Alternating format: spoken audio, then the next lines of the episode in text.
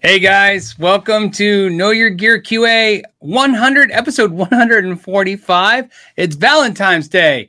So I don't know how many of you are going to join me for today. I'm hoping a good amount, but not a great amount, because I'm sure you guys and gals out there have something to do that's more important than this. But I appreciate you hanging out with me. Um, so, a couple things as uh, we start every live show, a couple announcements. Uh, first, if uh, if you want to ask a question, please start the question in the comments with a question mark first. That's how I know you're asking a question and not just chatting back and forth.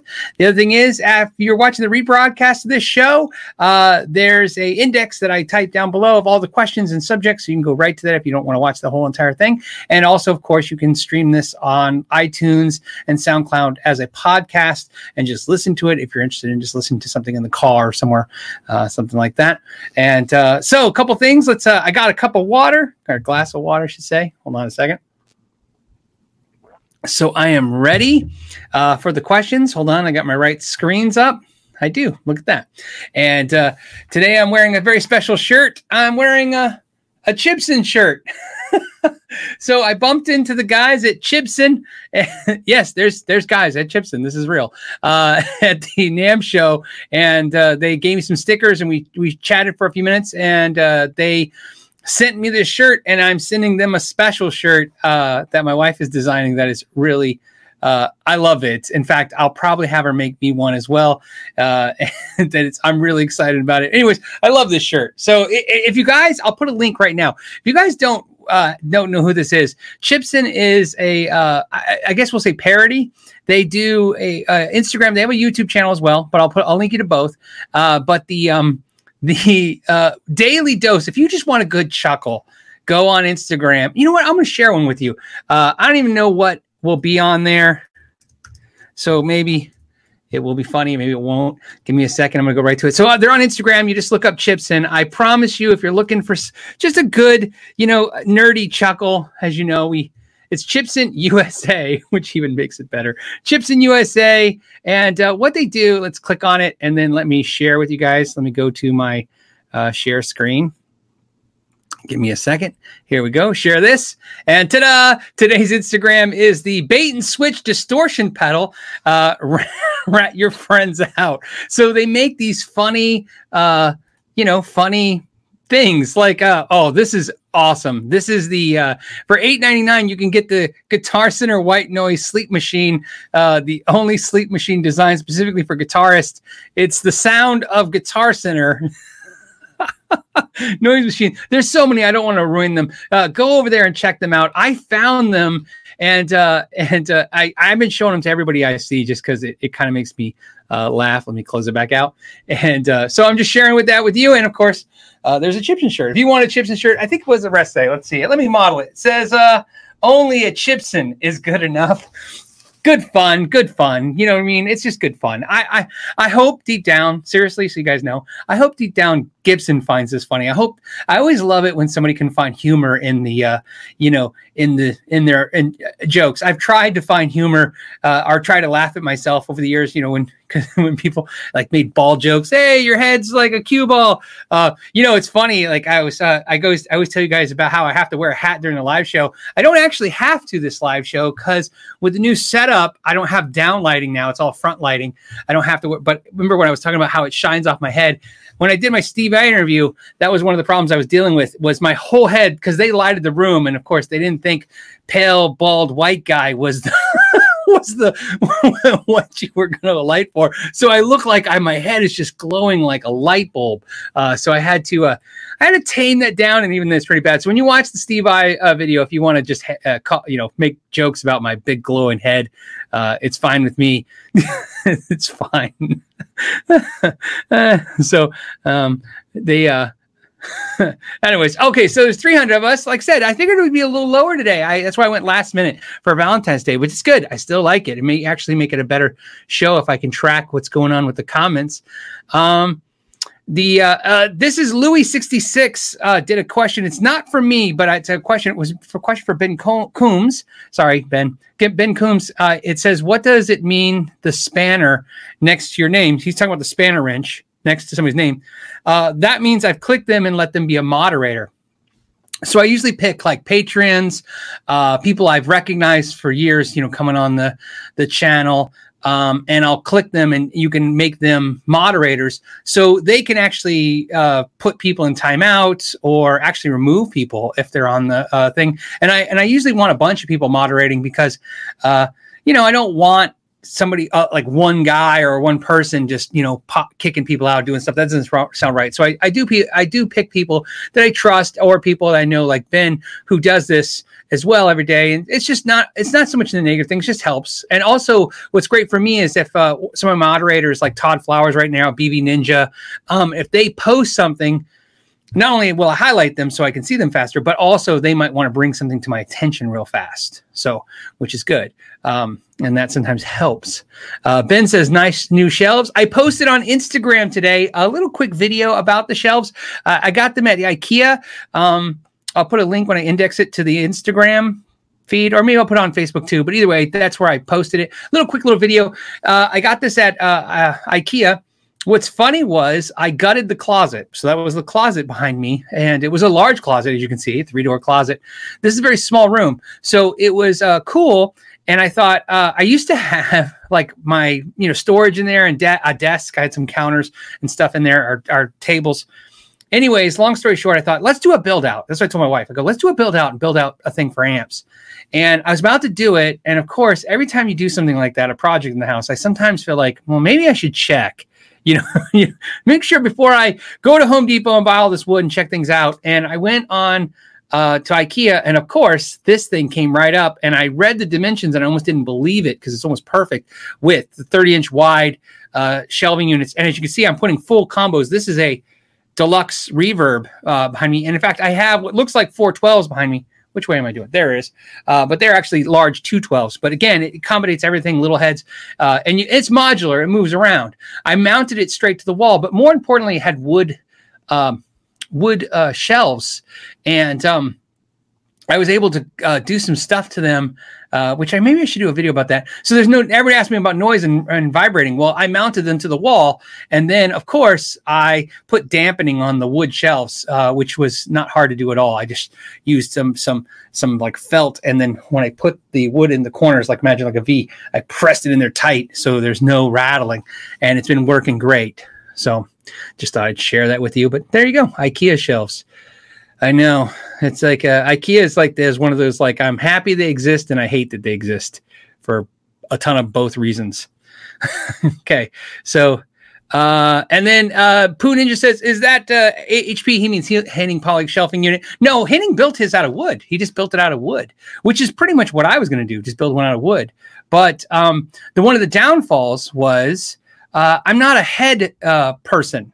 Uh, so like my, so I'll explain the shelving unit that's important. Maybe it's important you guys understand. A lot of times when you see a lot of, especially YouTube channels, but just people who have shelving units, they're putting heads in the units. Um, and they're running all the heads through a switcher and then into like one cabinet or in Henning's case he'll run it to a uh, a two notes uh, DI box and stuff. And of course he has a cabinet as well too. I don't want that. In fact none of my amps are hooked up to any kind of switching. I don't want any of that stuff. What I want to be able to do is like whatever amp like right now of course I'm in my Princeton mood so it's right there. Whatever amp I'm in the mood for, I'll put it right there. I'll just pick the one up above it and put it down below. So, uh, and then I, you can tell whatever heads I'm using because the two cabinets I have hooked up, which I'll be honest with you, I'm not using that Marshall cabinet. I'm using this uh, McKnight, uh, uh, uh Mojo Tone McKnight cabinet or you know, know your gear cabinet, whatever. It's the Mojotone cabinet. And right now I'm running my Dirty Shirley through it. Look at that. I'm actually getting good at pointing. And uh, so whatever head I can tell you right now, whatever head's there uh, is what I'm using. So that, that amp and the one there. And then below the Princeton is my uh, other amp. So I wanted to be able to swap out my amps. I don't want a switching unit. Um, it's not what I'm up to. Uh, you know, the Hughes and Kettner, I turned it on just because it looked pretty. so it's not hooked up to anything. It's uh, and don't worry, you won't hurt it. It's in standby mode and it's totally fine. Uh, it has a load. I put a load on it, so we're good. But uh, I did it just for the, you know, I thought that looked cooler. so uh, yeah, that's why I did it this way. Again, I don't want this uh, uh, studio rig of switching amps. I just wanted to be able to present my amps, not so much as a backdrop for the videos, although that's helpful. I just needed a place to stack amps because I was getting sick of how wide the the okay, uh, we got a super chat. It's from Dan Brown. let's click that for a second. Dan Brown says my PRS. Oh man, so it's tiny. I can't see it now. okay, says my PRS 305 sounds weak in the fourth position, but fine in the fifth and third. Any idea? Hold on. Any idea what the issue is. Well, that doesn't sound right. Let me tell you right there. And the problem with the 305, so the 305, so you guys know, is is the uh, uh, next iteration of the uh, 513 by PRS, which was five pickups and 13 switching combinations and then 305 is like what three pickups and you know whatever. I don't know 30 switches and five whatever. I, I uh, somebody will put it in the comments. Uh, but the point is there's a lot of electronics in there. So what i would do uh, honest with you uh, dan that doesn't sound right. I've played uh, enough of these type of guitars to know that that shouldn't you shouldn't be noticing any issues like that. So the fact that you're noticing an issue like that um, i don't know about the 305s but the 513s for a little while were plagued with bad wiring uh, issues You know what I mean? Uh, plague meaning, you know, it was common enough that if you heard a problem, you're like, yes. In fact, uh, one of my teachers that worked for me had a 513 and had to go back to PRS and get redone because uh, it had some issues. So I would get somebody on the phone, uh, Dan at PRS on the tech side, and get uh, and, and get somebody to talk to you on that. It might have to go to them.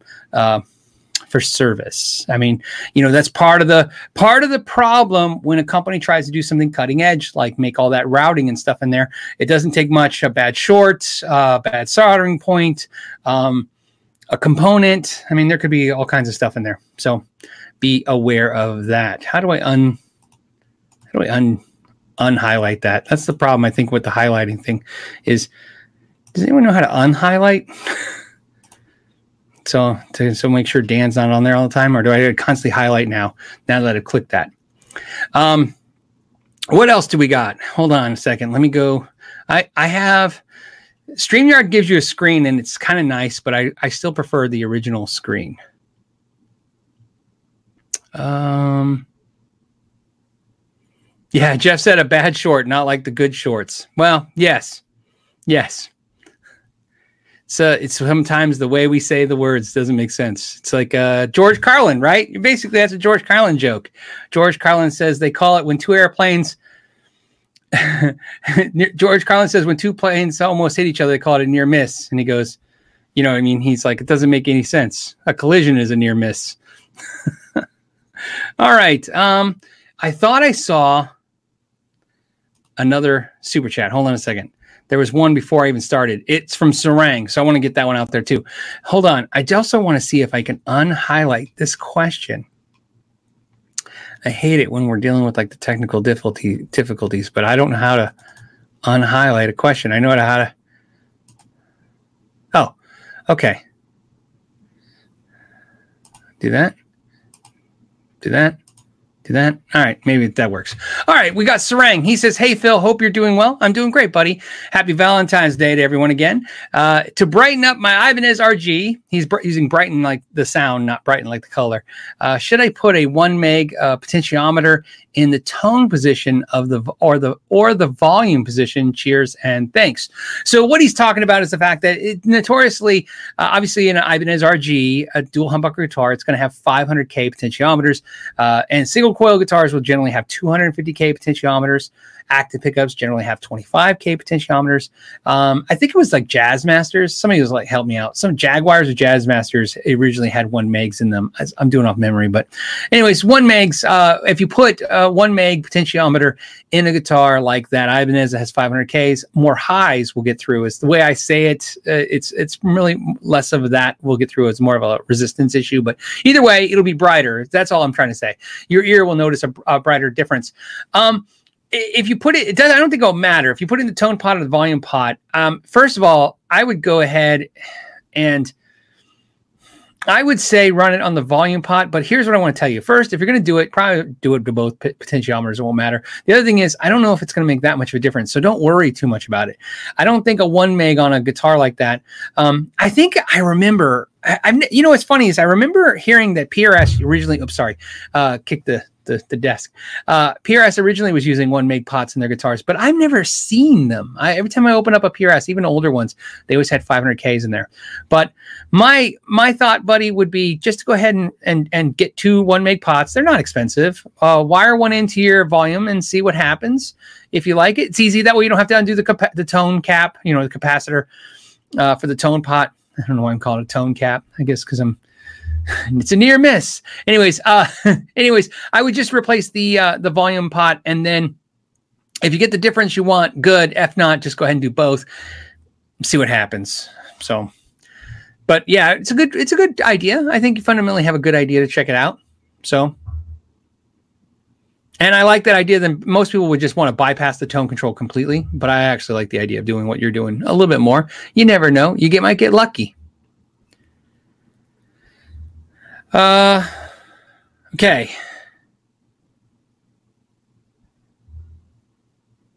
Hold on. Uh, Sunday matinee says one meg would be much brighter. I would think it could be.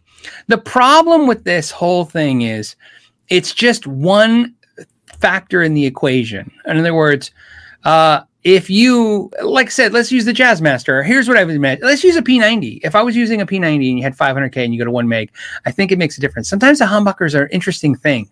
Sometimes humbuckers are just dark sounding. They get that way.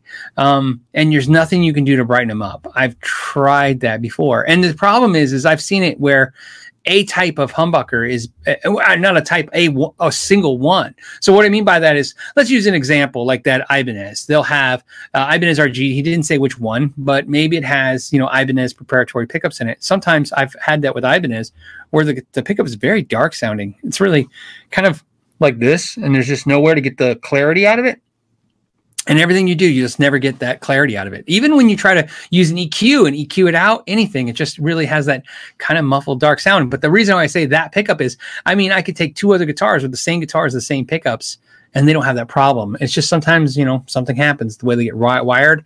Um, not to mention, we live in a world, you understand, like, we live in a world where I generally don't trust every single thing that comes out of a factory. Um, I don't care if it's Indonesian factories, American factories. You know, factories are factories. Factories are people, and people make mistakes, and people do weird things. Uh, people run out of wire, and they got two more guitars to complete until they go home for the day. You know what I mean? It's just a weird thing. You know what I mean? So, um, you know, so it's again different things. It could always be something out there. It's strange. Uh, Dan Kish says, on behalf of the Great Lakes Guitar Pickups, uh, how should I reach out and send you pickups for the 2020 pickup reviews? Uh, great guy, great prices, great pickups. Okay, great. Uh, Dan, thank you. Uh, so on behalf, he's so, so Dan is just a, a, viewer who wants me to feature the Great Lakes. It's super easy, and the gates are wide open now. I have the guitar. I've started the process of doing the content for that series. I'm hoping that the first one comes out next week. Although I'm just saying I'm hoping. Remember, I was talking about in January.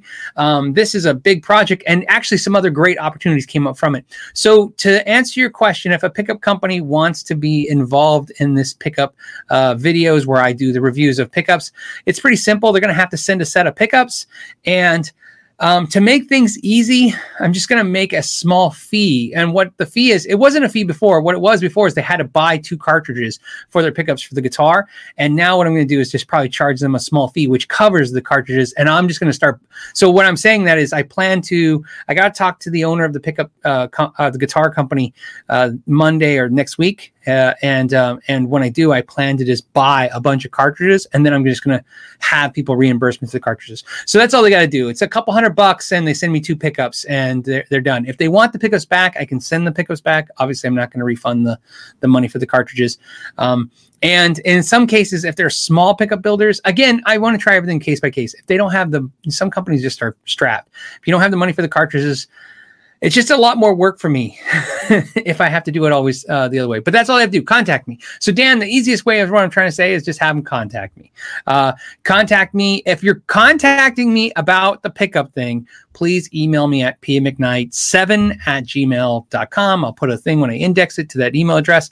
Um, that email address, I can tell you right now, if that's a if you have a business question, I immediately will answer those through the business questions because obviously, you know, I, I, need to keep stuff going if I want to make content. This is content. This is 50. I need 50 of these things. So uh, I have good amount. I think I have 10 or 15 now, something like that. So, I mean, we're good, but because uh, obviously, you know, the max I can put out is one a week. So we're good for a couple months, but of course it'd be nice to do that to, to, to get it all figured out. Okay. Uh, hold on. There was a sign on. I loved it. Where was it? My knees hurt. I don't even know what he's going to say. I just wanted to say my knees hurt. My knees hurt. PB Bandit 75. I have one. I hate and hate. I uh, hate it. Okay. I'm sure he was talking to somebody else. I just wanted to say my knees hurt because it's kind of funny. Okay. Um, let me go back over to my other screen. This it's almost 600 of us. That's why I noticed it's like all of a sudden it started moving a little faster. Okay. Um, we have the next is from uh, Shawnee is a Cubs fan. Hey, Shawnee, how's it going? Uh, hi, Phil. Have you ever played a made in Japan Fender uh, uh, Stratocaster? I have many times. Uh, probably in the last 30 days. I think I picked one up in a store, one or two. How do they compare to the American guitars? Uh, cheers from Chicago. You know, it depends. Like uh, some people say, oh, they're far superior to the American Fenders. Um, you know, I don't know if I could say the build quality is superior. I know that's what kind of a lot of people will say. What I will tell you is that that a lot of times, um, uh, the necks are thinner. They're like a thinner neck, faster neck. Sometimes the term faster is used, where the idea is maybe it's even not even thinner. Sometimes it's just carved in a much more comfortable, shreddy way. In other words, the way the neck carves changes the way your hand wants to play. So sometimes if a neck's not only thinner but carved in a certain way, you want to shred scales versus do chords. Um, and the Fenders, uh, the the Japanese ones just have those kind of cooler, smaller necks generally speaking.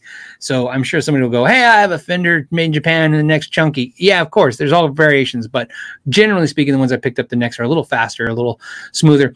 Um, quality guitars, plus they're they're they were really known for being good. This is where it gets tricky. This is why I said sometimes you have to watch you know, just taking something that was relevant 10 years ago and spewing it out now. And it's, it's, or spewing it out now. Um, they were great 10 years ago because they were cheap you could get a made in japan fender which was uh, a, a, lot of musicians a lot of guitar players believe to be equal to in quality the american one and you'd pick it up for half the price they're they're they're going up there in price now i mean they don't seem super expensive i think i saw one recently like I said, within the last couple weeks, and I think it was like six, seven hundred bucks. But a, a used American Strat was like eight, nine hundred dollars maybe. So again, not a huge uh, savings, but very cool guitars. Definitely won't. I definitely won't have any problems with them. So the only thing also weird about some of the 80s era or late 80s Japanese uh, Stratocasters, a lot of them you have to be prepared for the fact they have a lot of weird stuff on them, like maybe a weird locking mechanism or a strange bridge. That stuff actually is cool because it's different, but you also, if you're looking for a traditional, more traditional guitar, um, some of them are like that. Uh, Wolverine, hey Wolverine. Wolverine is a patron, and uh, so I'm just pointing out. Thanks Wolverine for supporting both here and on Patreon. Uh, says my wife got me a Gibson LPDC P90, five ninety nine uh, sale at Guitar Center. Uh, love it, but notes on the low fret G string are too sharp. Uh, thought though intonated at the 12th fret. So, okay, so what that could be so you know what that could be. There's a couple things uh, that could cause that. It could be the actual height of the string. You know what I mean? If you, I would have to know the measurements. So, for instance, um, there could be a couple things. One, you could have the string height just a little too high. So uh, by the time you push it down and push it down on the fret, you're now going to push that a little sharp. That happens. The other thing is sometimes not every guitar is made for every player. Sometimes the, maybe the way you squeeze, maybe you squeeze really hard, and that neck and the way that lines up, that's just you know you're you're you're pushing it sharp. So a couple suggestions for you is check the action, make sure the action is not too high. Generally a low action won't cause you to go sharp, but the high actions will. And also, the other thing is you might have, especially on the G string, you might be using too light of gauge of strings. Um, and you said uh, your wife got you a, a, Les Paul DC and P90. What I don't know is it's a 599.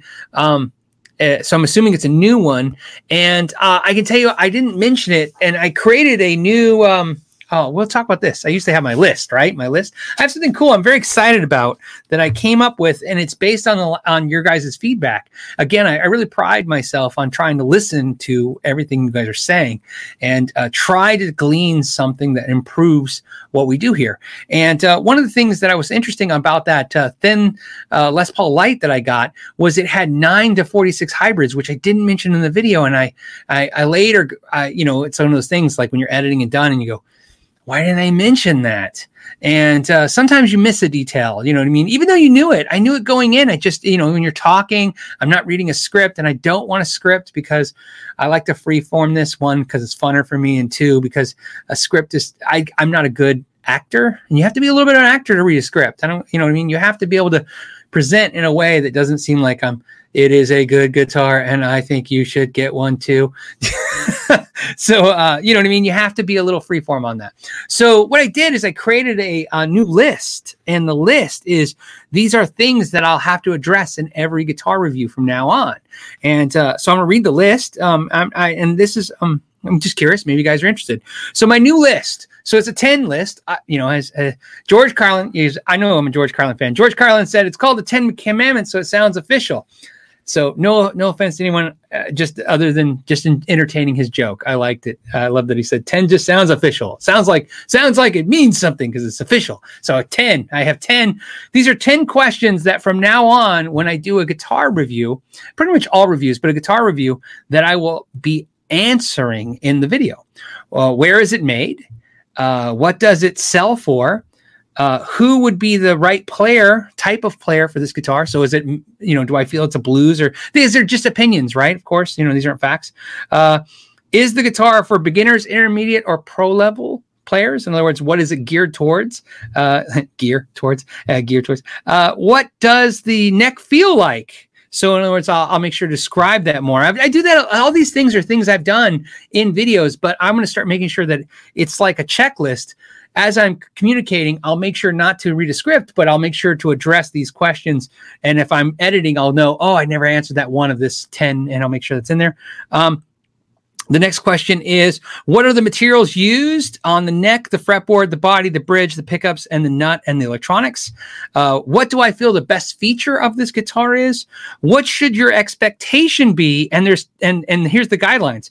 Your expectation should be this guitar is perfect. It may need some love, or it's great for modifications. That's a great way to say uh, it's a cheap guitar, right?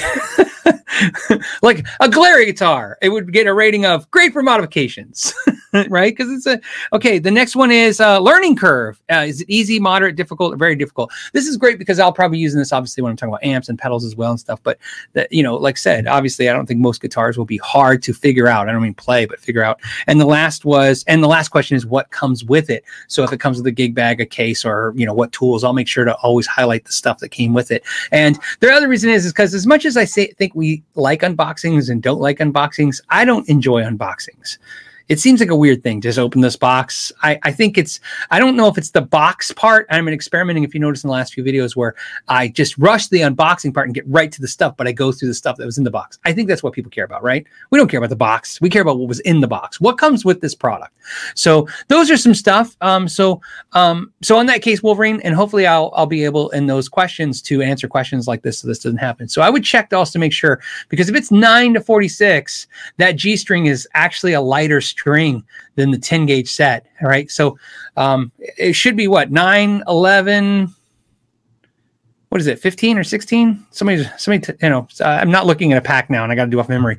Um, but then the, the third set the, the second set will be probably like 24 36 and 46 or something like that. So um, that could be your problem is your string is too light you mean to switch over to 10s man. That could be as easy as that. So i don't know why but i noticed that gibson's doing that more and more the hybrid set so, uh, hope that helps. So, okay. Um, let me try to do because a lot of you guys are doing questions out here that are non super chats. Let me get the the non super chat questions. Sunday matinee wants me to put also ask, does it djent? See, that's but that's Jared's thing. But yes, I understand. Um, Dirt Racer X says, love George Carlin. I love George Carlin. Um, you know, um, uh, I, am a huge fan. I've been a huge fan. So you know, George Carlin. I'm such a huge George Carlin fan that when I joined the army, this is a uh, this is absolutely true, obviously, but it's just it just sounds like a strange story. But I love George Carlin so much that um, when my mother asked me what I wanted when I joined the army, you know, my mom had that like moment where she's like, "Oh, you're going to go to boot camp," you know, you know, like, "Would you want a cake? What do you want?" And I could have she and and my mom was, you know, obviously an amazing woman, and she was like, "Anything you want," and I said, uh, I want to see George Carlin. And so she took me, and it just worked out this way. The night before I went to basic training, I got to go see George Carlin. She took me, her and her friend took me to see George Carlin and go have dinner. And I had, uh, I remember what I had. I had oysters Rockefeller and chicken Sonoma. I don't know what chicken Sonoma is, but I had, I, you just remember something. I don't know what it is. You remember that before you get up in the morning and get on a plane scared to death to go to basic training. But anyways, that's what happened. So George Carlin not only is special to me because he was an amazing comedian and stuff, but that's just like my, my memory of, and, and this is going to sound weird, guys, and it's the memory of when my youth ends. Does that make sense? Like, I think everybody like remembers like the end of your youth. Uh, I'm not saying I was a, a man because I went to basic training. I just feel like when you go to basic training, you're like, okay, I'm not going to be the same dude I was yesterday. and uh, so it just connected. So that's my that's my story. I thought I'd share my George Carlin story. Um, and it says Rockefeller. Yeah, is it? What did I say? Oysters Rockefeller, right? That's what it is. Um, so the restaurant is called Buddies down in Tucson. I think they went out of business. I don't know. They might still have one left. Great place if you're in Tucson. So,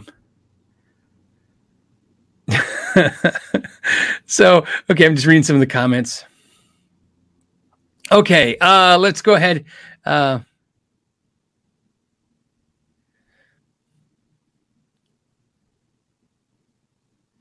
And then on the road says, Are you sure you went to watch George Carlin? I am very positive of it. yes. yeah, it was in, uh, so think of this, that was 95.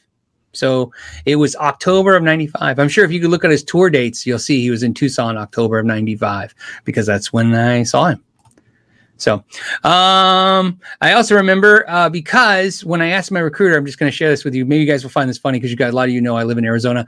When I when I joined the army, I asked the recruiter, "What should I take to basic training?" And he said, and I quote, "You could bring nothing but the shirt on your back and you'd be fine." I literally took that to heart and I left with uh, literally the clothes on my back. So I went to basic training with a pair of shorts, tennis shoes, and a t-shirt. And what I didn't know is that when I went to Fort Knox, Kentucky in October, that they weren't going to issue me clothes and uniforms for about a week and a half to two weeks. So I was in, in processing for a week, freezing. This is a true story. And and I was standing in formation one morning, you know, at five in the morning, waiting for chow hall, freezing to death uh, because, of course, you know, I was a kid from Tucson, and um, and no pants. Like I said, somebody said shirt, no pants, just literally shorts. I was freezing. I'll never forget this. And the drill sergeant walked up to me and goes, "What is wrong with you?" Because I was shivering, I was chattering, my teeth were chattering, and he goes, "What is wrong with you?" And I said, "I'm from Tucson," and he said, "Carry on," and he walked away. I'm sure even then, even he was thinking, this dumb, dumb kid, so dumb. All right, then we'll go back to guitar stuff. All right, uh, so we have Grumpy Mike. Hey, Grumpy Mike, it's good to see you this week. Grumpy Mike's also a patron. Thank you again, supporting me both uh, both sides of the, of the fence, so to speak. Uh, it's looking like the new Epiphones have some fret issues. Are you hearing anything about this? Um, no, Mike. You know, what? again, uh, I don't have to. I'd have to know what fret issues are, but I don't consider fret sprout to be fret issues, and the reason is is because um, I, have said this before. Um, if you notice, like whenever I've critiqued a guitar, even if I've uh, you know said I, I, was upset or I didn't like a guitar, I didn't like something about it, it's not the fret sprout because fret sprout is I feel is a harder thing to control. You know what I mean? So again, I don't know if that's what you're talking about. I don't know if the issue is fret sprout, but fret sprout and fret sprout again is where the neck shrinks and the frets stick out um, because in a world where they're making i feel and i think a lot of you feel this way they're making way too many guitars everybody not just epiphone everybody making way too many guitars um, so, because we're making me too many guitars, we're making them so fast that there's going to be issues. Um, but I haven't heard anything. I like to get my hands on some Epiphones. I really do. I know you guys want to. I know that's uh, it's coming. You know what I mean? Um, as you guys know, I've, I've, I've worked with or I've talked to now some retailers, and the retailers are willing to work with me, and uh, that's great. We're getting a lot of stuff done. In fact, I have a video probably, uh, hopefully, will be done this week coming. That's going to be involved with the retailer. That's a cool product that you guys have specifically been asking for, uh, and you'll see when you see it, you'll know. You're like, oh yes, finally! Like it'll be like two years you guys been asking for this. Um, and it's not a guitar; it's actually something cooler. And so I know I haven't heard anything, but Grump, uh, Grumpy Mike, I'd like to check him out. I mean, I'm I'm really kind of stoked about that. Um, uh, is you kid? I don't know why is Shinnery is Shinnery you kid. Uh, then I'm probably saying wrong. Uh, I like the BB1 and the BB2 and my Les Paul Trad, so the traditional Les Paul traditional. Uh, but I'm looking for something that is PAF inspired with more bite for rock punk. Any suggestions? I'm I'm I'm probably the wrong guy to ask on this for the Gibson stuff. I really like the 57 classics in my Les Pauls. Um, the uh, as you guys know, my SG has the 61s, and I think uh, that's what they're putting in some of the newer Les Pauls, like the classic this year and stuff, and last year.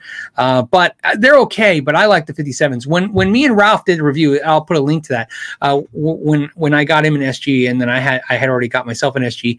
His had the 57s minus 61s. I thought his, everybody says in the comments, his sounded better. His did sound better, the 57s. I, I almost thought about just putting 57s in my SG. I like the 61s, don't get me wrong, but I like the 57s. Uh, I don't know what it is. And it's usually, though, with companies, I like more of a 59 type pickup than a 57. But with Gibson, I just really like the 57s. Um, so, uh, so to your Burstbucker one and Burstbucker twos, I would, uh, I'd go 57s. And I like Burstbuckers. I just don't like Burstbucker Pros. And when I say don't like them, I don't prefer them. I shouldn't say like or dislike because it's just preference. Because to be honest with you, I'm pretty sure if I look around somewhere, I have that pickup in something and I, am using it, but it's not my preferred pickup in most uh, situations. So, okay, what else do we got? Uh, Lawrence Petros says 57 classics are awesome pickups. I have a set in my SG and my Les Paul, so good. I agree. I, I, I think it's uh, it's it's one of my favorite uh, pickups. I think I've said this before. I will eventually do it. Uh, I will. I will eventually do this. I have been swearing uh, to to my friends mostly, but I know I let it slip. At least one of these live shows where I said I really want to put a set of Gibson 57 pickups in a PRS because a lot of times when people dis- the people that don't like the PRSs guitars the way they sound, they always say, "Oh, it sounds lifeless" or this or whatever they say, and I think to myself, I wonder if it's the pickups because I I really feel connected to the Gibson 57 pickups. Um, so I'm curious if I put a set of them in my PRS if they if they make it sound different you know, and Todd Flowers didn't agree with me. Again, different strokes different folks. Uh, Todd likes 57s like me, so does Lawrence, but some of you guys not going to like them as much. And I don't like them all the time and everything. So, but I would say if, uh, you know, you're looking for that more classic PAF uh, tone in a Gibson, that's a great pickup and very consistent. That's another thing too. Some pickups I'm, I'm nervous to suggest to you guys because they're not very consistent. You know what I mean? Um, I've had this issue with every with uh, every I won't say every brand, but basically every brand where for some reason you can get the same type of pickup uh, from the brand, but they there's just their specs are too you know too too general, I guess. You know what I mean? Maybe because it's a harder pickup to make and just there's variances in it. Um, Vish A says PRS is not lifeless. Again, I, I I know you understand. I'll tell you. I'll tell you a story about that. Um, I was once in a meeting when I was a dealer. I was a I was a Paul Reed Smith dealer when I was once in in Paul's. Uh, well, I was in his office. I was in the room that's like adjacent to his office with a bunch of dealers, and for you know for the because because uh, uh, uh, you know no, no, you know, not kiss and tell. I'm not going to kiss and tell. So I'm not going to say what dealer said it, but it was a large dealer. And I remember the shock when he said, um, my customers say that a PRS has no soul. And I remember like I was in the room, we all went,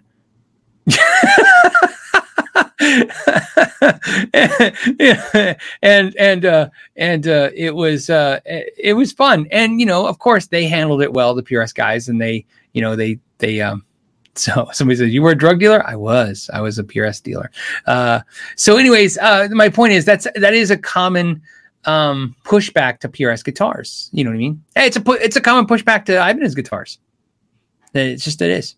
Again, I uh, I think it's funny. Like anytime I critique a Gibson, uh, positive or negative, I always think it's funny how people react. Like when I'll say something positive, they go, "But you said something negative. How could you say something positive?" I'm like, because that's because there's things I love about Gibson's, things I hate. There's things I like about PRS. There's things I hate. There's just that's just the reality of it. I don't want to say hate, but you get the idea. There's things I like and dislike.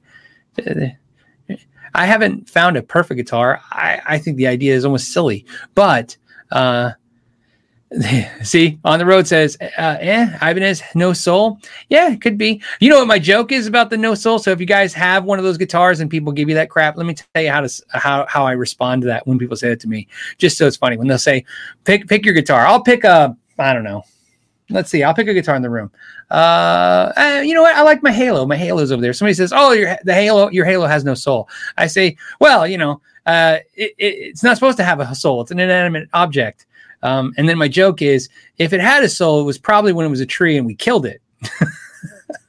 so that's my point is the player has the soul is my my point. But i get what people mean. People mean that you know the guitar it's not connecting with them. I just think it's a harsh thing to say because it, it does kind of insult the player a little bit when you say oh it doesn't have a soul.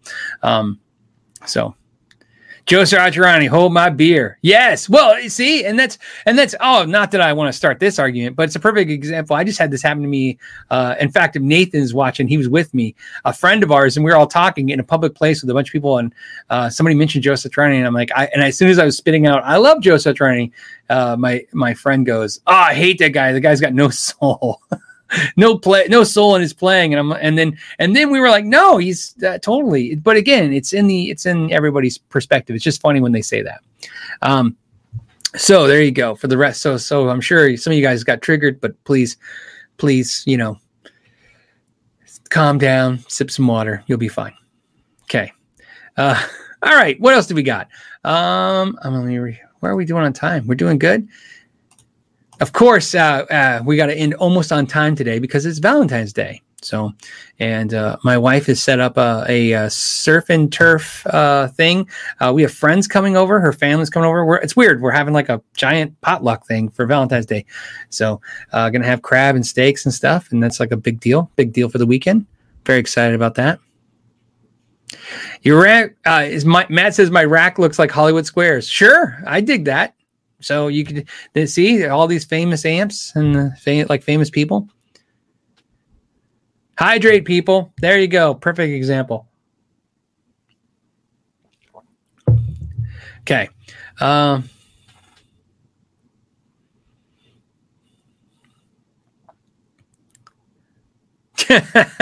Poo Ninja. I'll take the Fender Deluxe. I'll take the Fender Deluxe for the block.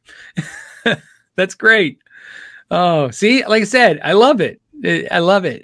You know, the um, one thing that's uh, funny that I'm trying to do this year because uh, I've uh, feedback. Uh, I've last year I was so public. In other words, I was out in the public so much through these uh, YouTuber events, uh, through the AMP gr- group. Uh, you know where we did the AMP. oh, by the way, Mojotone's doing that AMP thing. I'll put a link to that on March 28th, 20 yeah, I'll put the dates. It's next month in March, and if you're interested in signing up for that in Phoenix, uh, there's still slots open. So please check that class out. But it, not only that, but there's going to be a meetup at seven o'clock after the class at the uh, bar down the street, which I'll announce next week. I'll prom. I was going to say it this week, but the problem I have is I got to Google again and find the name of that stupid bar. it's a bar restaurant. It's a really nice kind of upscale bar restaurant right down the street. But uh, what was I saying? Uh, what I was saying was. Um, Oh, so I was inter- I've been interacting with people so much. Um, one of the things that I got as feedback from you guys personally, um, from not only viewers but other YouTubers, was uh, that you guys like the channel, but when you meet me, there's a sarcastic. I have a sarcastic tone. I have a sar. I'm sorry. I'm very sarcastic, and I like to bust chops a lot. By the way, um, I usually that's why Ralph usually busts my chops. I bust his chops. Um, that's what we call it when we kind of like you know r- razz each other. I don't know what you guys call this stuff, but we call it you know busting someone's chops is when you basically. And so, um, what I was basically saying is I like when people bust my chops because I like to do it back. I like to do it first, actually. So I'm trying to put more of that in the videos, that more of that tone. I, I wasn't necessarily not doing it for any other reason. I just didn't know it landed um, sometimes. But sometimes you guys, uh, so you know, sometimes I make comments in the videos and you guys are like, oh, I can tell you didn't like that, but you don't realize it, there's a little bit of my sarcasm that because you guys don't know I'm that way. I am very sarcastic all the time. Like I said, uh, people who know me will not only back that up, but some of them will uh, tell you that I really need to knock it off. Um, so let's see what else. Shenanigans, and we do shenanigans too. Um, okay, what else?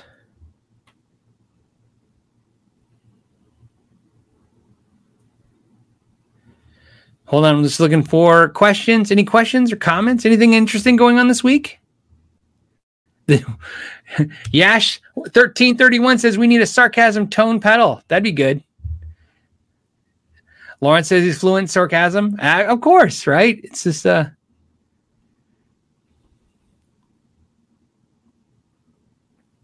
Oh, great question.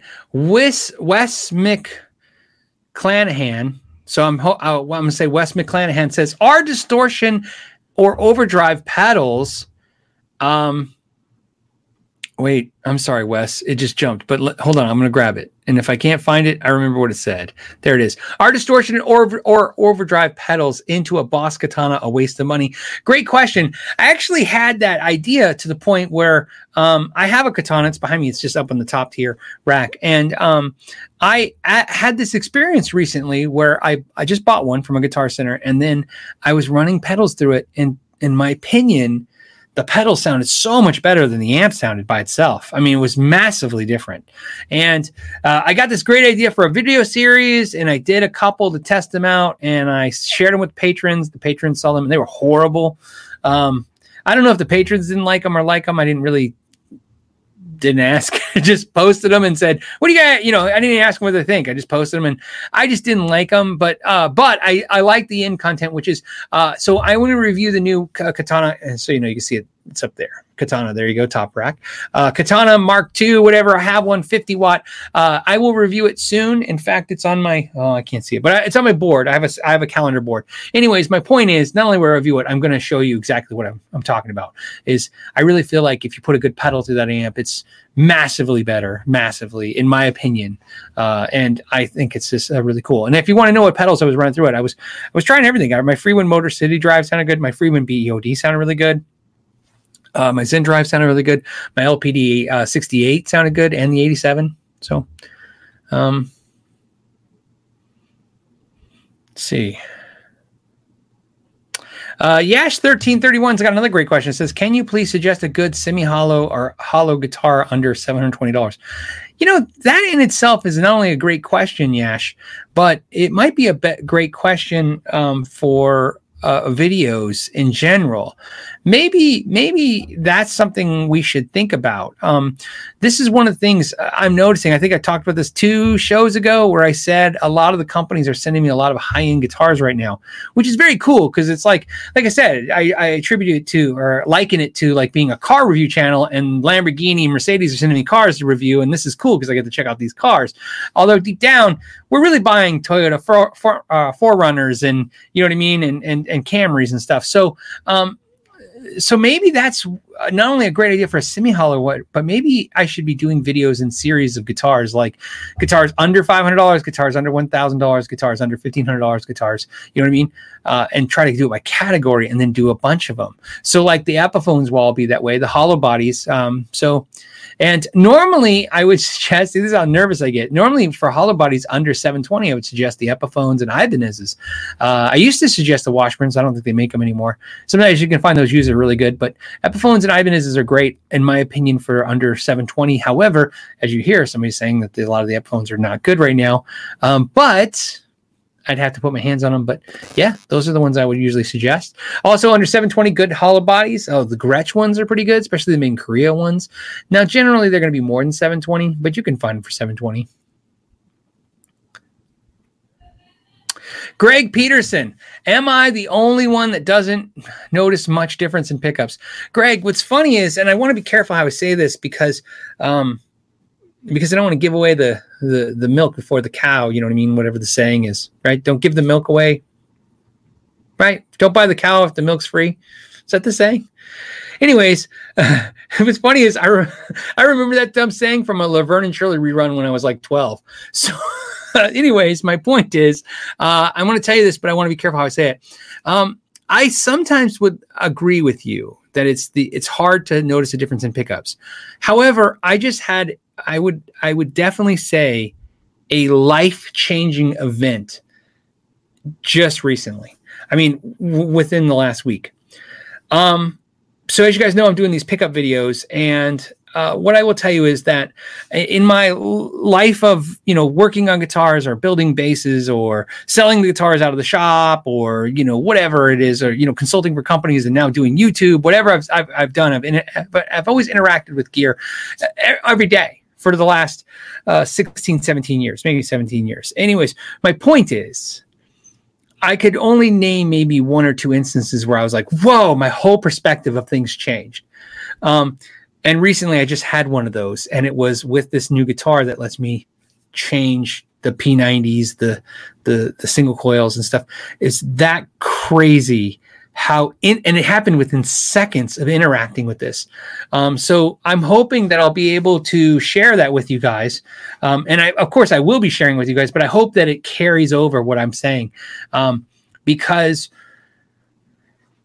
changing yes sometimes I, I, think what i'm learning is is that some pickups are actually so close to each other that's why you don't hear a difference because i'm thinking that although we talk about the subtleties of pickups there's there's there's subtleties but then there's some dramatic differences. So it's, it's all going to be put in perspective and i'm really working on this. Sean pierce johnson's in the house everybody. If you guys don't know his channel i'll put a link to him.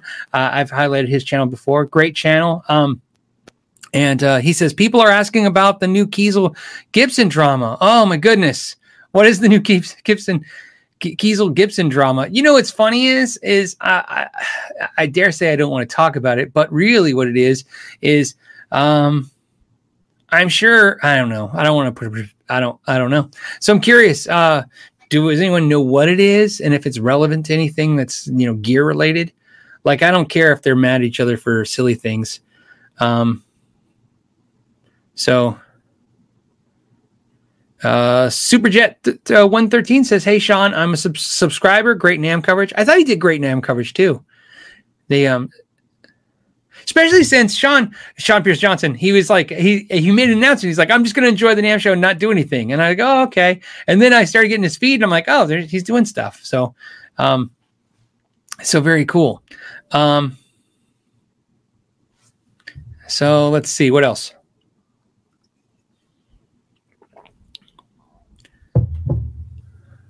Okay. All right. We don't want to start rumors. I've already been down this road before on this show, but I want to read this. So let me read it. Uh, whenever you guys are talking about rumor stuff, let me read this first.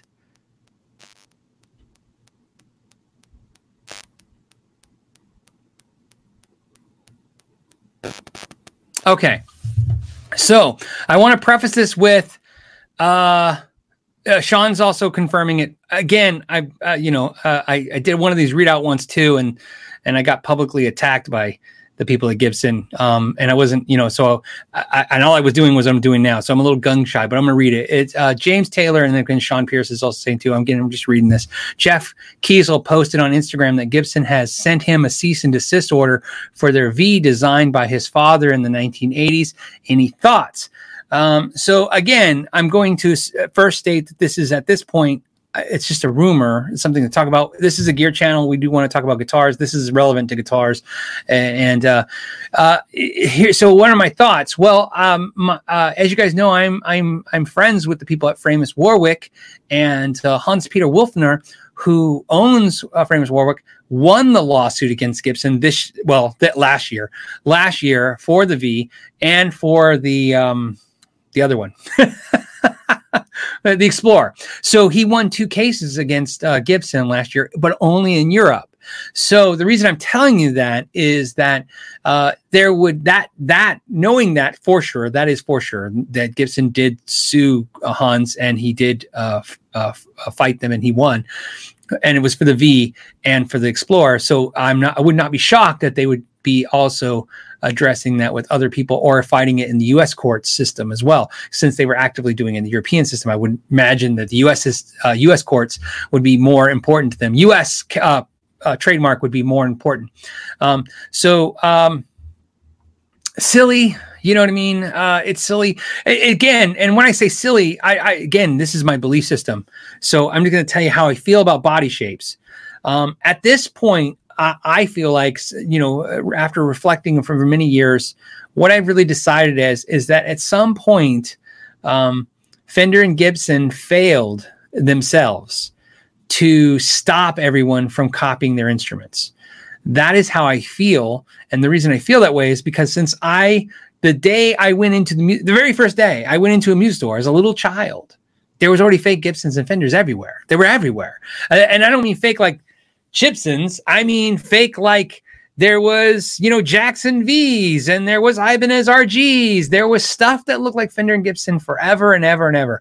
And then I've been playing guitar now for decades decades and now all of a sudden now it's being addressed and i understand it was probably addressed here and there throughout the, the, the years but uh, so you guys know uh, in the uh, 90s uh, fender sued um, uh, Warmoth and Sadowski, and I think some other companies, and they lost that lawsuit. And that lawsuit deemed that the Fender body shapes, the Tele and the Strat, are now considered generic, and uh, anybody can make that shape. Uh, that they Fender can own it. It's generic. They let it be produced so much. And that's the important part of this. And the reason I tell you this whole story is because this is what I say when I'm driving down the road, and I think about this every day when I'm driving down the road. I, I think about this the this the legality of of the design. I I look at every truck and I can't tell what it is. I can't tell a Dodge from a Ford or a Toyota now, full size truck when I'm driving down the road, the new ones, until I see the logos.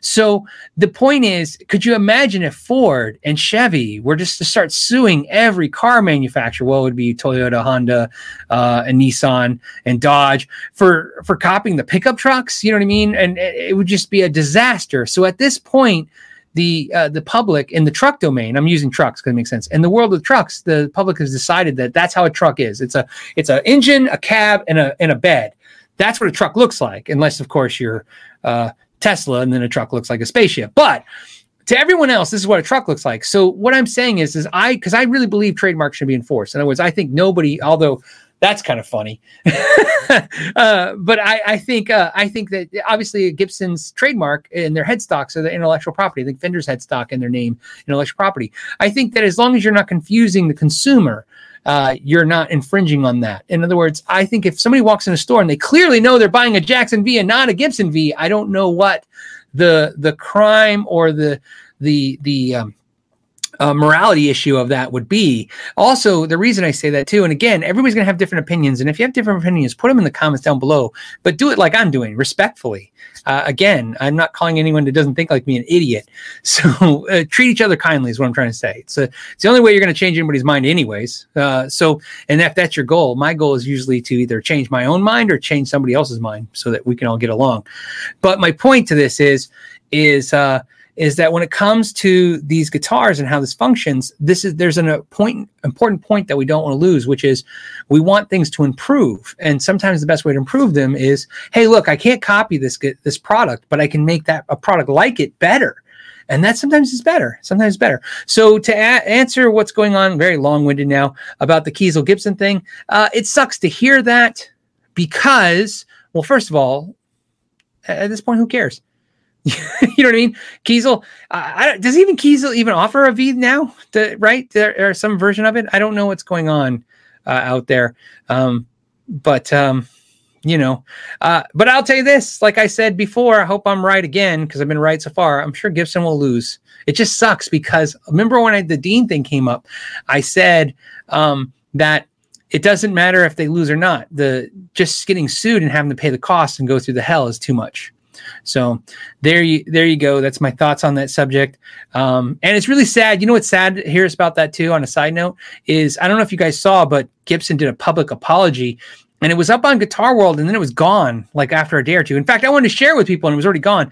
And it was basically them saying that you know they shouldn't have done the Mark Agnesi uh, play authentic video, and they said they inherited the lawsuits in other words, that they had to do the lawsuits with companies because they, when they bought the new com or Gibson, the new company bought Gibson, they inherited all those lawsuits that were already in, and and and um, I, I don't know if that's true. Although I've heard things from some of the people that were being sued that that's contrary to what was seemed to be going on. But again, uh, I can't, you know, I can't officially tell you an answer because I don't know. I'm not part of that. But it just seems like this doesn't sound like they inherited a lawsuit from Kiesel. It looks like they're up to something. So sad. I hope it's sad. My heart goes out to Kiesel. I like them actually, as you know, and I like Gibson. Think about this. In the last month, I've gotten a Kiesel, or well, in the last two months, I've gotten a Kiesel and a Gibson, and uh, I like them both. So, um, yeah, B, BB Mad says inherited lawsuits question mark. I, you know what? I'm glad you put that because uh, I'll tell you when I read that, I was like, what? uh, and and uh, and so you know, when I talked to Hans Peter last year, and I think in February, uh, the last year, uh, he was stressed about his lawsuit with Gibson, and I asked him. I said, "Well, have you talked to the new company?" And he said, "I talked to him in January." And um, again, I feel okay sharing the story. Um, and he, I said, "Oh, did you talk? So you talked to the new CEO?" And he goes, "I did." And he said, "What?" And I said, "What did he say?" And he said, "He'll look into it." And then he said, a month later, he got the. They're still going to do the lawsuit, and so nothing changed for them. So again, I don't know if you know anything ever happened. I don't, I don't know how deliberate all that was, but I'm just telling you. All right. Uh, let's see. What else do we got? now that the road, now we went down that road. Let's try to end on a positive note. It's Valentine's Day and it's a guitar channel, and we want to talk positive. So let's try to end this in the next five minutes with something cool. Um, you know, hey, here's a thought. Uh, you, everybody should go and buy a Kiesel for Val. Hey, they're having a President's Day sale. I saw that.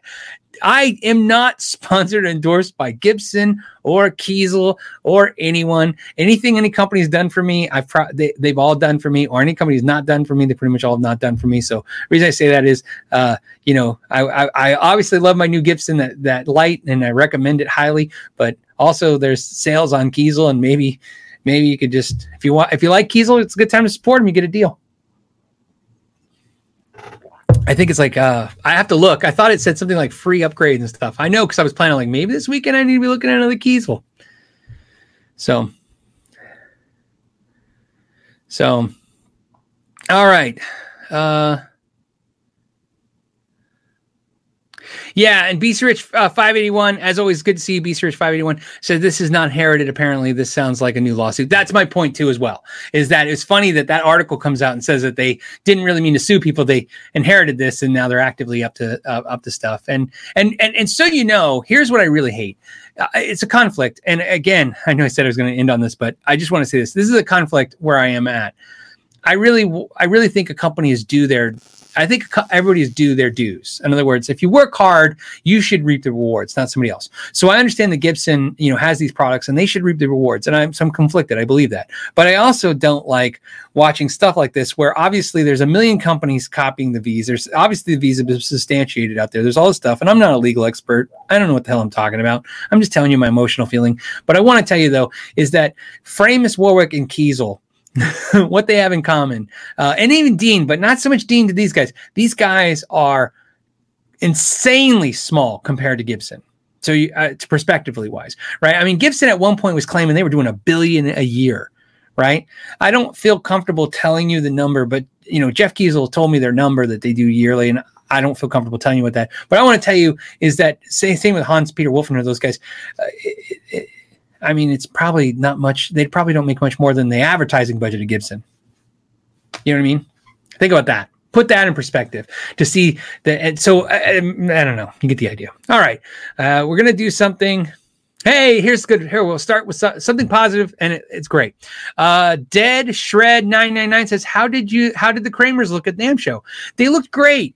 Um, you know, I'm very excited about the Kramers. Uh, the Kramers are one of those things where, again, this is the positive thing about Gibson. I, I, want Gibson to focus on guitars, make more Kramers, make better Epiphones, make more uh, get better Gibsons. This is what I want. I think we all want this. I I think deep down, a lot of us who like these Gibson want to give them money. Kramer, I would love to get a cool Kramer, right? Um, and and uh, that Dave the Snake Sabo one looked fantastic. Um, so uh, so yeah, uh, uh, they look great. Although I didn't get put my hands on them, um, so so you know. uh, what else do we got? And then let's do a couple more like fun ones.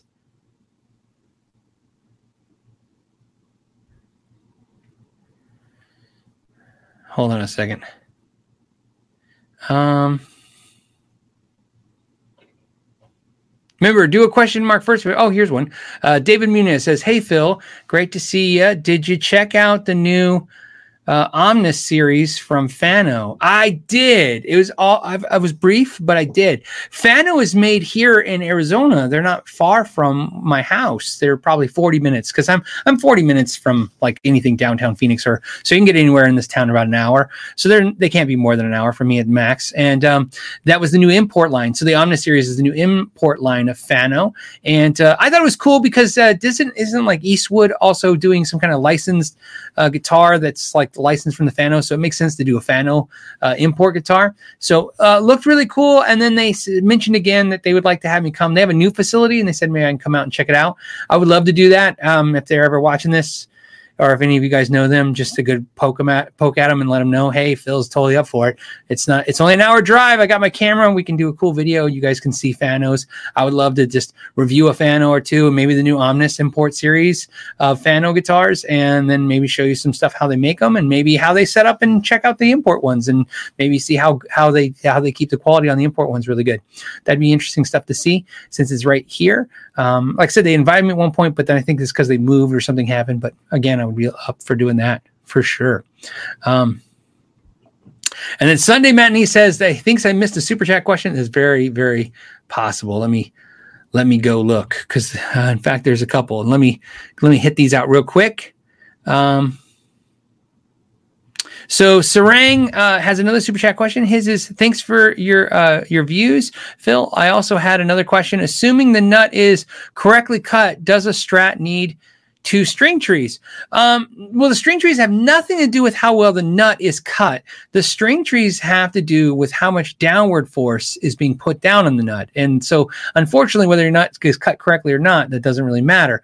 the the The question becomes: so the answer is with uh, uh, staggered tuning keys, that's how they're getting away from that. Now, there's they say that if you have staggered tuning keys, and, and, and usually staggered tuning keys are three keys at one height, and then the next three high keys, the high strings, treble strings, are at a lower height. And so with those, you only need one string tree. Um, and that's how I run my staggered guitars. If you see my strats, like my custom shop strat, strat so you know, has staggered uh, tuning keys on it. When the custom shop built it, they didn't put a string tree on it. I was I was actually not upset. I just wasn't happy about it. I told them, I said, Hey, I want a string tree. And they go, You don't need it. And uh, after playing it, I kept pulling the stupid uh, B string out of the nut. And I'm like, Yep. And I obviously need it. So I put a string tree on the guitar.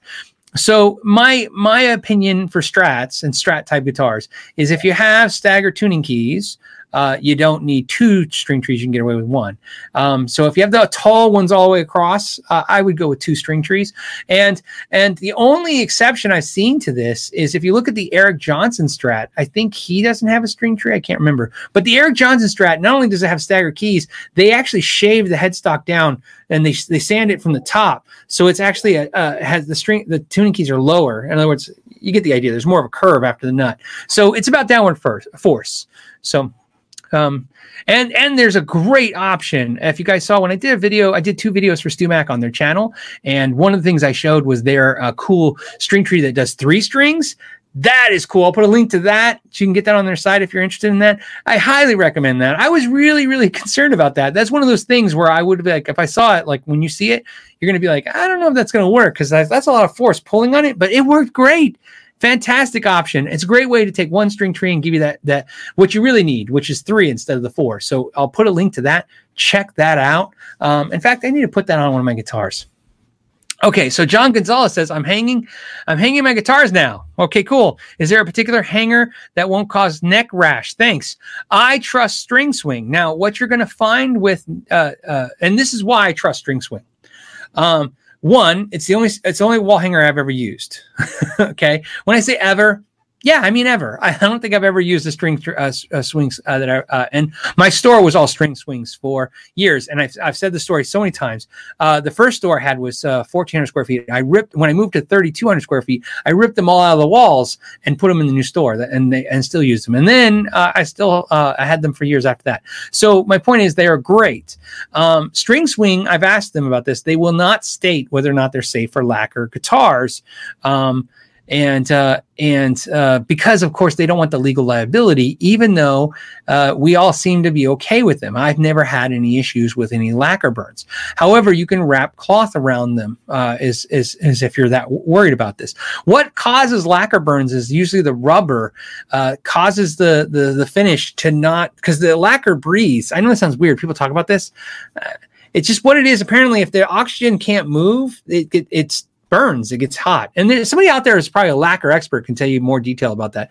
I, I generally just need to know the, what, what it's doing, which is if you suffocate the lacquer, it's going to burn against the rubber. So I trust the string swings. That's what I trust. Um, and when I say I trust it, my expensive lacquer guitars are on my string swings. So that's what I use. Um, I don't have any special hangers for that. The only thing I do is uh, it, uh, what I do, and I've never had one burn. What the only thing I do though is I don't keep them on there for a long periods of time. When I mean long periods of time, it's like I, not more than a week or two at a time. In other words, I take them off and I play them. You know what I mean? Make sure they get moved around. But if you're really that worried, you can wrap cloth around the, the hangers. But I would recommend string swing. Some other recommendations out there. So I'm sure some people have some great recommendations, but I only use string swing. Once I found something worked, I, trusted it and I did it. So, you know, I've let my guitars hang and I waited for the burn and it never happened. But I've seen a ton of people wrap cloth around string swings because they say, you know, yeah, I can burn, but I haven't had it happen. Doesn't doesn't mean it won't happen. Doesn't mean you're not taking your your guitars in your own hands if you're going to use them too. But I'm telling you, I only thing I can tell you, I have had Gibson guitars with lacquer and other lacquer guitars on my string swing floor stand, my string swing side stands, my string swing wall hangers for years. Uh, not one. I don't have one guitar that has a burn in it anywhere. So that's what I recommend. They're made in the USA and they're a great company. And uh, literally, uh, you know, I have nothing but good things to say. Um, they've gotten all my money over the years for hangers, and there's a reason why. So, uh, 94 Dodge Dude. That's a good sign on. 94 Dodge Dude. Hey, Phil, do you need gauged files to lower uh, a nut slot also, how do you know when the slot uh, height is correct? Uh, thanks for all the insight. Um, you don't need them. I've I, I have a video and oh that shows you a trick.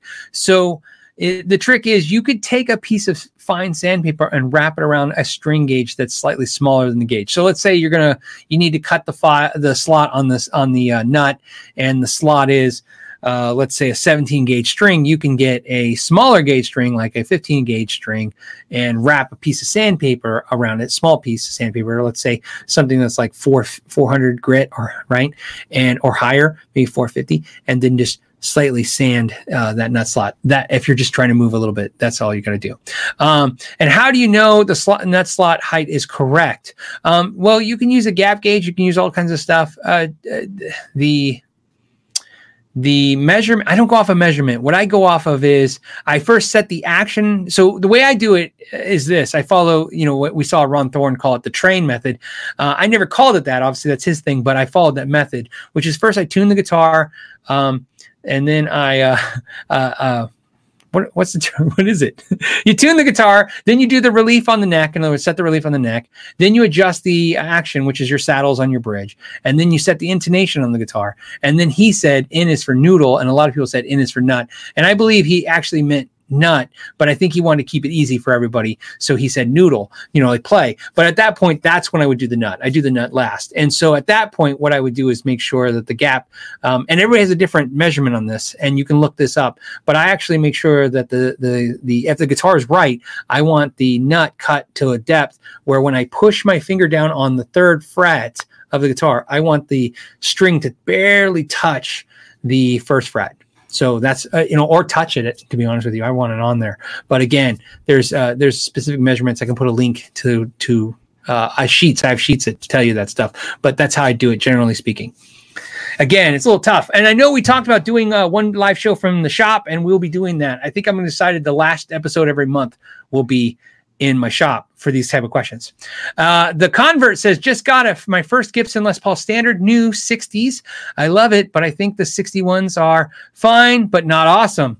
Yeah, I feel the same way. I'd rather put 57s or BB1s and 2s in it, but I'm concerned about the trade value. Thoughts, thanks. Uh, it wouldn't devalue the guitar. Um, you got to understand your your if you got a Les Paul 60s guitar, uh, I'm assuming it's newer, especially since it's got 61s. I'm assuming it's a 2019 or newer, but it doesn't matter if it's not at least you know 20 years old. The the point is uh, sw- swapping out your Gibson pickups or other Gibson pickups are not going to devalue the guitar. In fact, I'll tell you what will add sometimes value to guitar, not even to a vintage guitar, is uh, I would love, I love it when this happens. And, and you guys put comments down below if you love it too. I love it when somebody puts a guitar like that on Craigslist or Reverb and says, uh, 1960s Les Paul upgraded to 57 pickups, original 61s in the case. You're like, oh, sweet. It's right. I can swap and have both. So no, you wouldn't hurt the value. So go ahead and upgrade them to the 57s or the burst buckers, uh, ones or twos. And then, like I said, just keep the original ones in the case. If you ever sell it, you know, you might have to either put the original ones back which will save you money if you do it that way. Put the original ones back and keep your 57s or BBs. Um, but if you don't want to swap them, then you leave the ones you put in there, but put give them the originals. They love it. Trust me. It's nothing better than getting a guitar with options. Um, I love it. Do you guys love it when you get a guitar and somebody I bought used and the guitar was like, you know, it'll be like, I don't know, what one did I have? I, I think it was a guitar that had upgraded bare knuckles in it. And it was like upgraded bare knuckles, but original pickups in case. And you're like, sweet so there you go and then uh, lefty guitar said let us let us pretend you wait let us pretend you for some reason lied and were arrogant on youtube. Would you apologize in a video or just pretend it never happened? Your thoughts. Um, that's interesting. Uh, well it depends. You know what i mean? What i mean by depends is uh, I, I i I, I can only tell you again. I don't know what I would have done. That's the thing. I'm laughing. I'm like, I don't know what I've done. Um, well, I can tell you right now, I, am generally a, a, an apologetic person by nature it's true. Like I, you know, I, I, I'm. Some people suffer from this. You know, uh, I'm, I'm the type of person that apologizes for things I didn't do wrong. You know what I mean? So I'll be like, oh, I'm sorry that happened. They're like you didn't do it. I'm like, yeah, I'm still sorry it happened. That's a. I'm not proud of that, by the way. That's not like a, a an attribute I'm proud of, but it is an attribute I have. Um, but generally speaking, it would depends. If I thought, uh, if I did something wrong and I thought apologizing would help, uh, and and if it was the right thing to do, I would definitely do it. If I don't know if I'd pretend it ever happened. Um, so it just depends. I don't know. That's a tough question, especially since I'm public. You know what I mean? It's a public thing. Um, what I would do, I'll tell you this: I try to hit everything head on uh, if it's something that I did wrong. Um, I don't have a whole lot of experience with this because I've had whatever issues I've had publicly on YouTube. It was always somebody got upset with me about something, and I didn't necessarily. I want to say I didn't do anything wrong. I didn't necessarily have anything that I could specifically apologize for. You know what I mean? There wasn't like a yes, I I'm sorry I said that. It was more of like a uh okay, I'm sorry you felt that way. You know what I mean? So, um, but what I would tell you is this here's what I would tell you. Um, I can tell you that I usually like to reach out to the person that's upset because usually if you're upsetting every, oh, that's a better way to put it. So if I upset a bunch of you guys, I would probably publicly apologize. If I upset a person, I just contact that person and say, you know, look, that's not my intent. I'm not here to upset anyone or do anything wrong. But, and, uh, and and there you go. It's a tough thing. I, I know subjects like this. I said let's end on a, pos- a positive note, but stuff like this, I understand it's a tough thing, um, especially out there. And we've seen it all on, on this forum. You know, this whole thing when it's public, and it's tricky. It's tricky. The um, but I will tell you this. Um, everything, especially doing as many live shows. Is my 150, 145th live show. That means there's over 150 hours because they usually go over an hour, over 150 hours of me talking about all kinds of subjects. Obviously, I've probably said stuff I now disagree with. I probably said stuff that's definitely upset people. I mean, it, it's actually tapered off, but so you know, on the average live show, I lose about 20 subscribers per live show and which is funny because I do about 35, 40 questions. So literally half the answers I give makes a person get upset with me and disengage. And I'm sure sometimes it's as simple as something like, oh, PRS is cool, but you know, and they go, no, it's not. And they, you know, whatever they get upset about, whatever you trigger them for. Um, so, I mean, I can't apologize for every single thing I've ever done to anybody that's done that. But I generally think the best rule of thumb is, uh, well, like I told you about feedback, I take all feedback seriously. First, that's the best thing you can do. There's no such thing as, uh, is, uh, invalid feedback. There, the way feedback is given sometimes is wrong. What I mean by wrong is you could say, "Hey, Phil, you know." You know, whatever. I, I don't want to give an analogy, but you get the idea. People have sometimes been horribly rude and inconsiderate in the way they've told me some information. Doesn't make the information less valid. Just makes me not like the way the delivery is. But I still have to acknowledge the information. So, for instance, if somebody says, "Hey, your video looks grainy and crappy as crap," I might not like the way they said that, and I don't have to appreciate the way they told it to me or like it. But I, if I'm smart, which I try to be, I will take, I will take, I will consider the fact that I need to look at my footage and see what it is that they're seeing. So there you go. So that's my answer. Um, so that's my thoughts. Try to do that. Um, but also try to treat everybody with respect. I find that takes you a really, really long way. Um, people say it's called to being nice, or and and I find it's everybody's got it wrong. One thing that the one thing that's tough for me publicly and I, and I mean tough for me to uh, to relay to you guys is that it's harder to be nice than it is to be a, a jerk. It is harder. Um, it's a lot easier to be a jerk. when people are like, "Oh, you should let them have it," I'm like, "Yeah, that's the easy way out. The hard way is to actually look at something and say, okay, what's the positive of this?" So, there you go. And then the last question is Metalhead Hippie. Hey, Metalhead Hippie, I haven't haven't seen you in a while. Uh, actually, I got two more. So, Metalhead Hippie says, "Phil, are you and Lewis ever going to do a music video together?" Uh, you will be my Valentine. Please ah please hugs bro. Oh thank you. Uh so um you know he's gonna do another music video. I don't know. He might ask me to do that. Uh, you know the last one i think he asked me to do bass.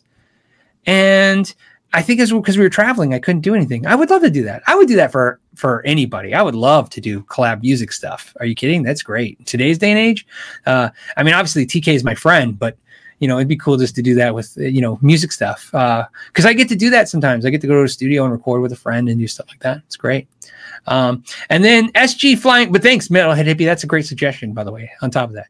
Um, SG Flying V says Graph Tech string saver saddles were worth worth a punt. I don't know, worth it. I'm gonna say worth it. Uh, are they worth it? Um, well, you know what it is. I put some on a guitar. Like I said, I did the uh, the sharp my axe because again, there's there. I've had mixed feelings about them over the years. At some point, I, I loved them, then I hated them. Um, but what I've learned is, uh, some people say they mellow out your sound. Some people say they make it too bright.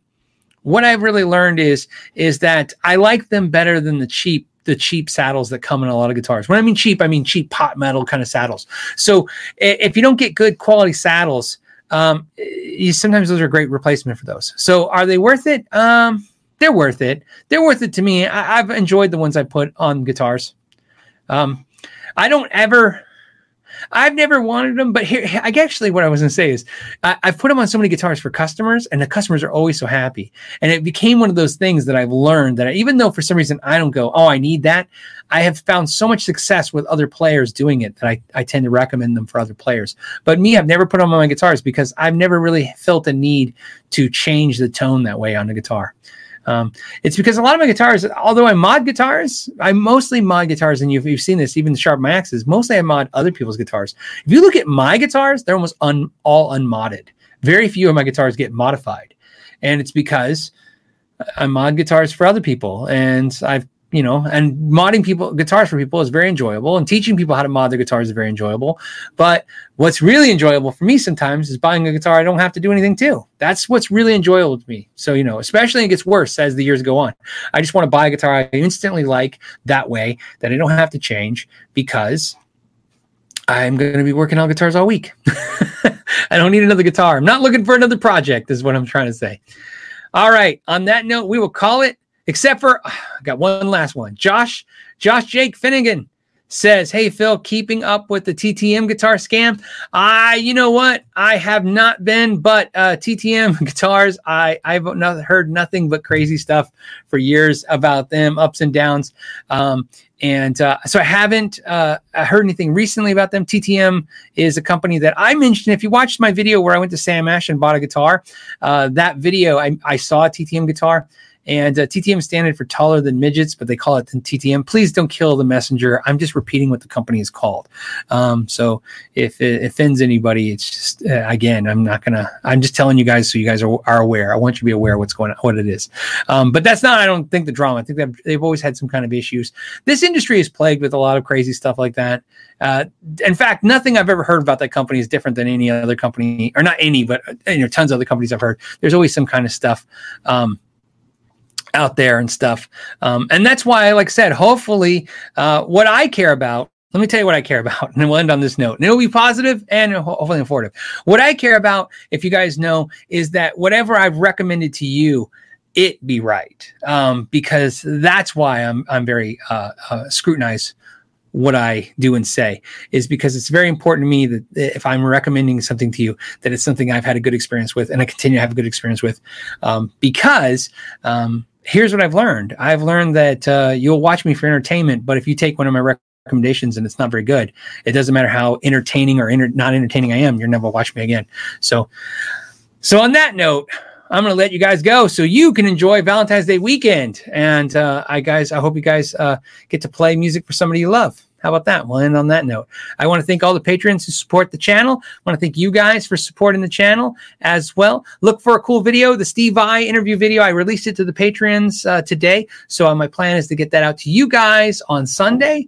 Uh, and because uh, I usually use the patrons to tell me if there's anything I should add, change, or adjust. And uh, they're like kind of like my, uh, what do you call it? Um, they're like my editing crew. They can, you know, tell me if there was a mistake or something weird in the, in the cuts.